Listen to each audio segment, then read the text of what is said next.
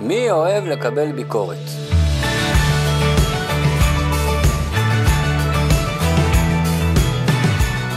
שמתם לב שאנשים לא אוהבים לקבל ביקורת?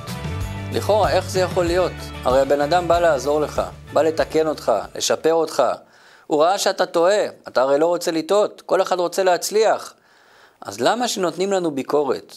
למה כשמעירים לנו שאנחנו טועים, זה כל כך קשה לנו? למה אנשים כל כך מתנגדים לזה? נעלבים, נפגעים, לא מוכנים להקשיב ולקבל. אז העניין הוא כזה. הכל תלוי מי אומר את הביקורת ואיך הוא אומר אותה. והנוסחה הנכונה נמצאת כמובן בתורה. בתחילת ספר דברים, ספר שבו משה רבנו אומר ביקורת לעם ישראל, אחרי ארבעים שנה יחד במדבר, רגע לפני הכניסה לארץ, משה רבנו פותח בנאום תוכחה.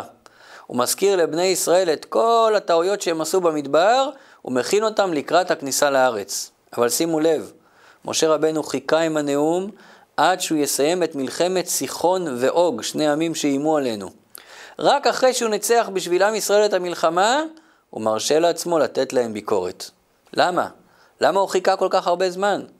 כי בן אדם מוכן לקבל ביקורת רק ממי שאוהב אותו באמת.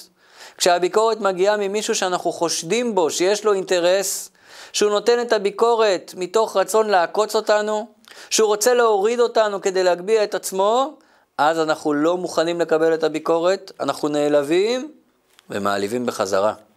אבל כשהביקורת מגיעה ממישהו שהוכיח לנו שהוא אוהב אותנו, שהוכיח לנו שהוא רוצה בטובתנו, שהוכיח לנו שהביקורת שלו מגיעה ממקום נקי, נטול אגו, אז אנחנו מקבלים אותה בשמחה. וכאן מגיע הסוד הגדול. איך מוכיחים למישהו שאנחנו אוהבים אותו באמת? אז שימו לב מה עם משה רבנו.